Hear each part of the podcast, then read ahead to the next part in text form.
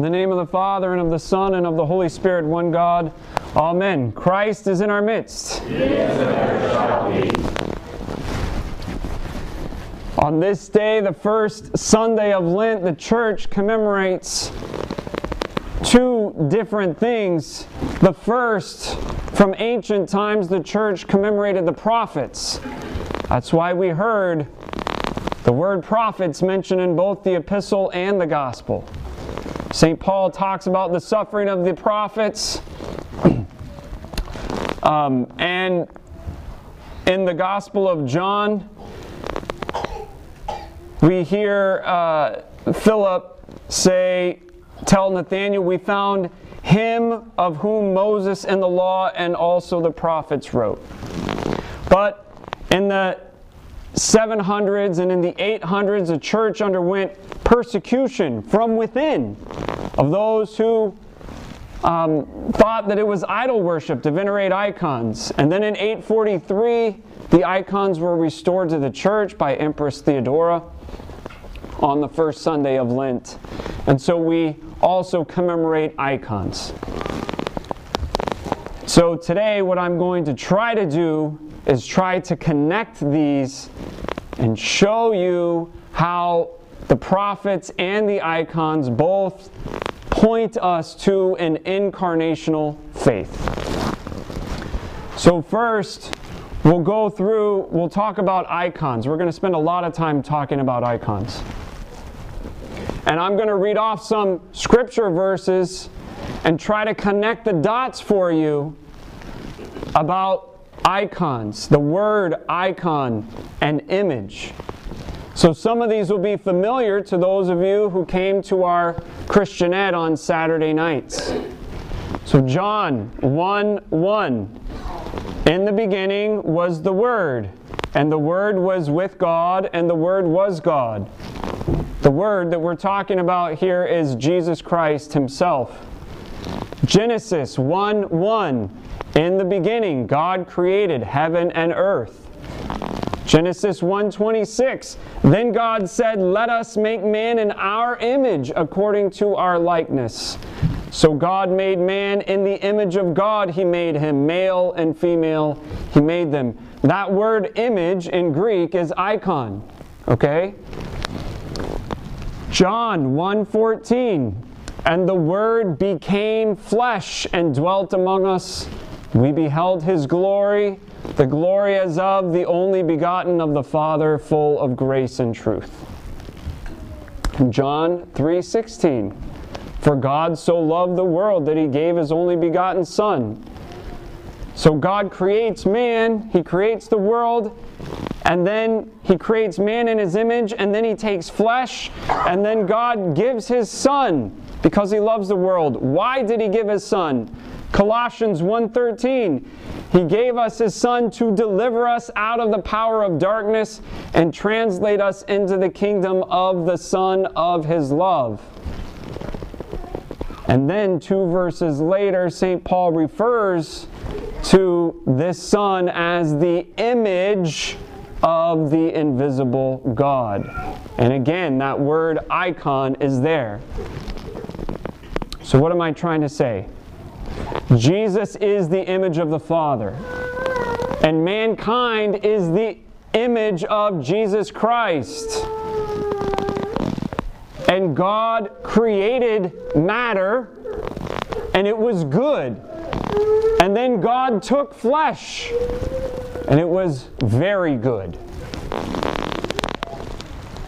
And so, therefore, we depict that which we have seen and we venerate that which we depict, giving honor not to the wood and the paint and the material, but to the prototype, Jesus Christ, who is the icon of the Father.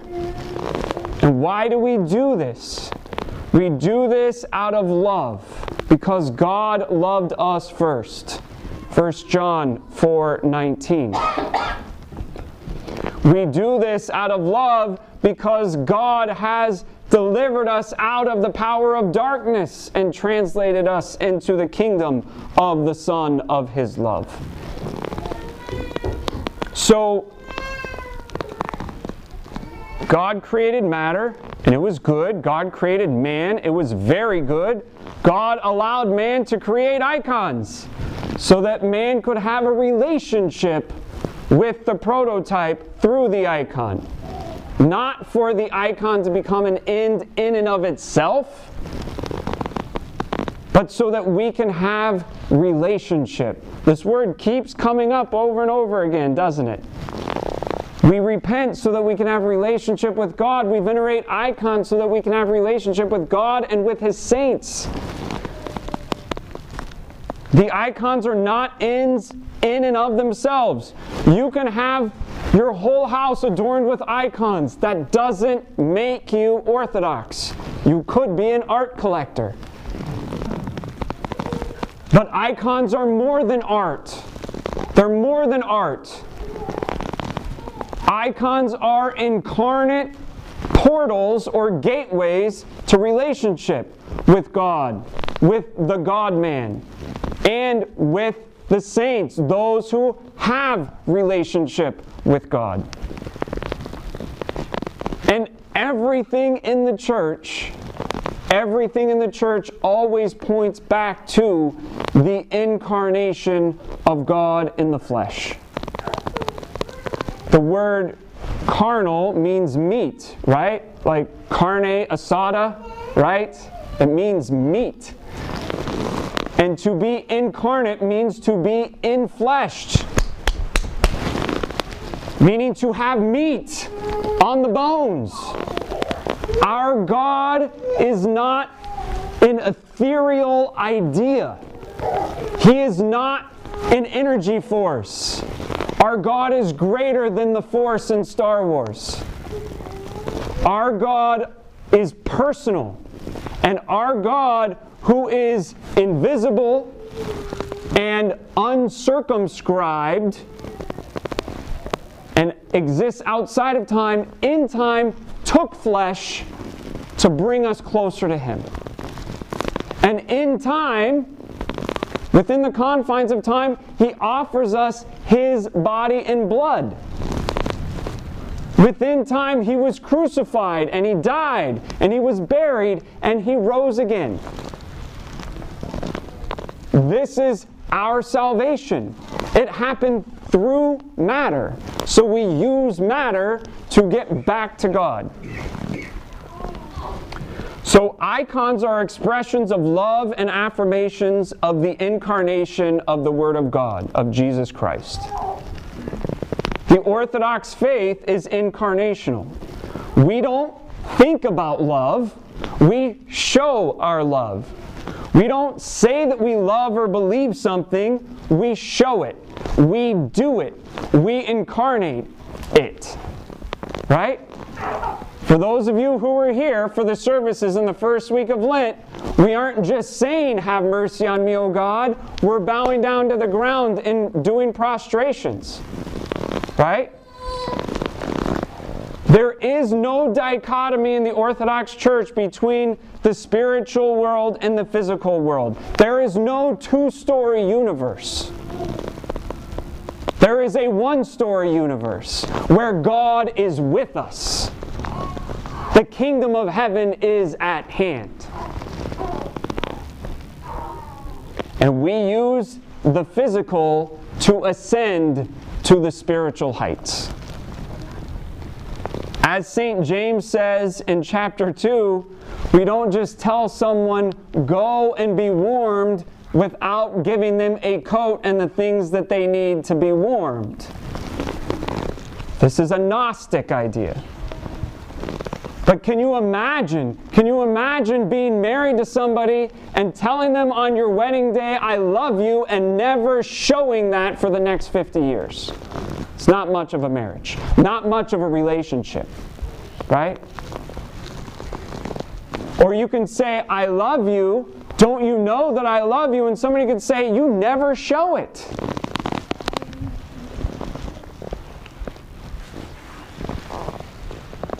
So, icons, we do not worship icons, and we do not pray to icons per se. We pray before icons, to the prototype, right?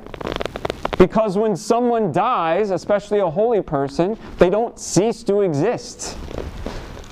We they still have a relationship with God and we can still have a relationship with them. And so we ask them for their prayers. I'll give you a wonderful example. St. John of Damascus, who wrote the treatise in defense of the icons, which was used at the Seventh Ecumenical Council in 787 to affirm our belief in the icons.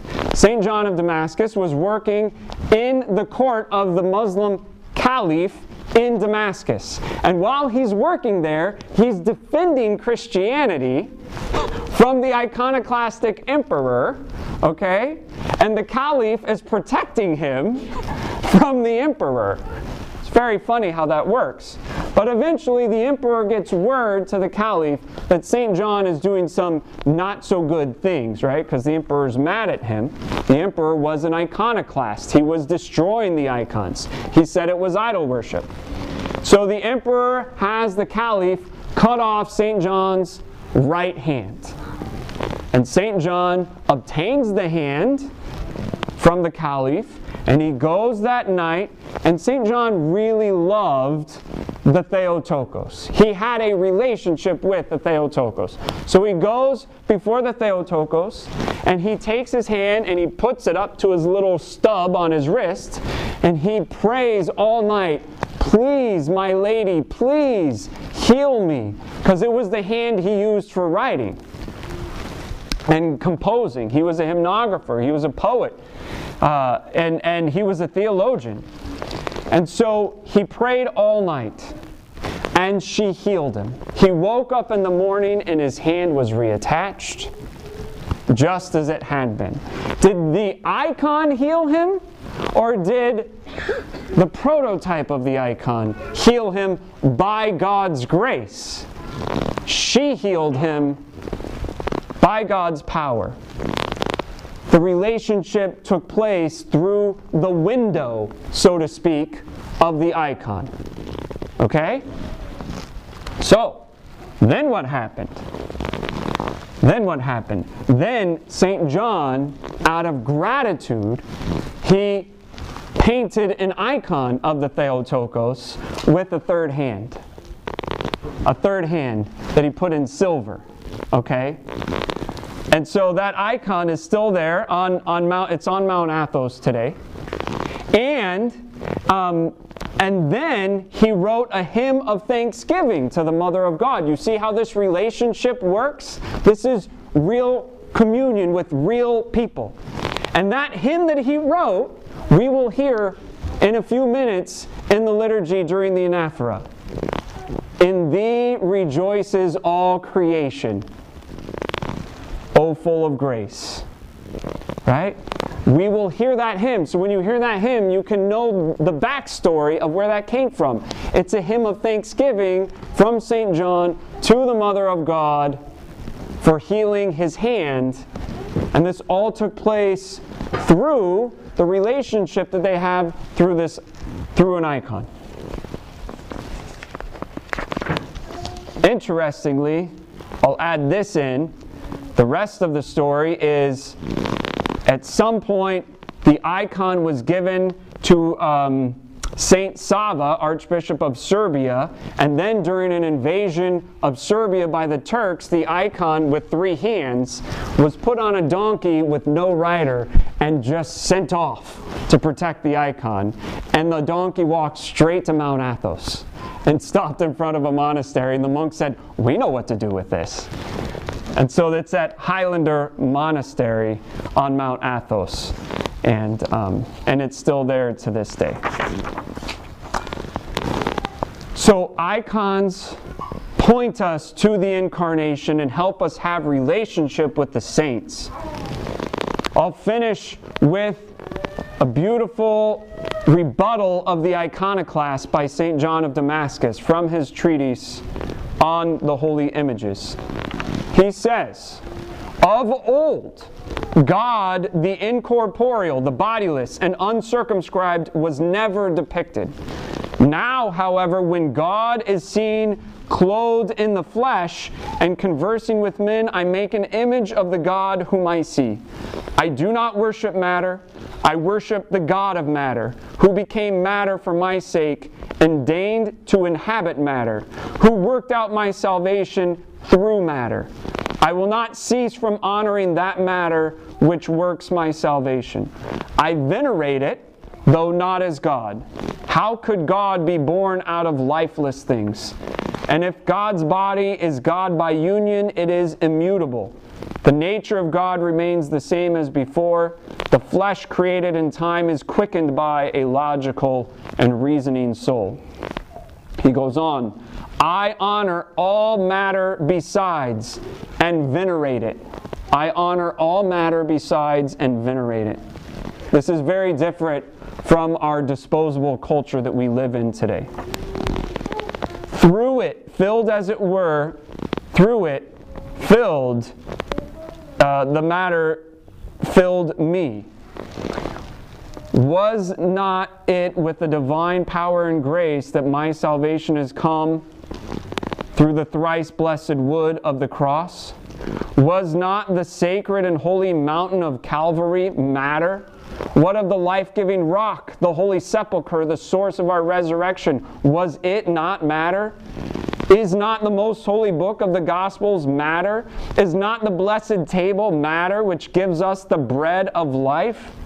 Are not the gold and silver matter out of which crosses and altar plate and chalices are made? And before all these things, is not the body and blood of our Lord matter? Either do away with the veneration and worship due to all these things, or submit to the tradition of the church and the worship of images, honoring God and His friends, and following in this the grace of the Holy Spirit. Brothers and sisters, our culture has become iconoclastic. Okay? It has torn down the icons, removed them from churches, put up white walls and video screens, and made everything ethereal and everything mental. And in doing so, it's lost the proper orientation and relationship with God. But we have been given a gift. We have been given a treasure in the church that the icons have been preserved. So that doesn't make us better than everybody else. It makes us more, what's the word? It, it gives us a heavier responsibility. That's it. It makes us more obligated to have a proper relationship. So let us not waste this gift that has been given to us. Let us encounter the saints, encounter God through the icons. Because the incarnation is what the prophets were pointing towards. The incarnation is what the prophets were suffering for. The incarnation is what they were waiting for. We have that gift. We have that gift. And let us not take it for granted. To Christ our God, the incarnate Savior of our souls, be glory, honor, and worship together with the Father and the Holy Spirit, now and ever and unto ages of ages. Amen. Christ is in our midst.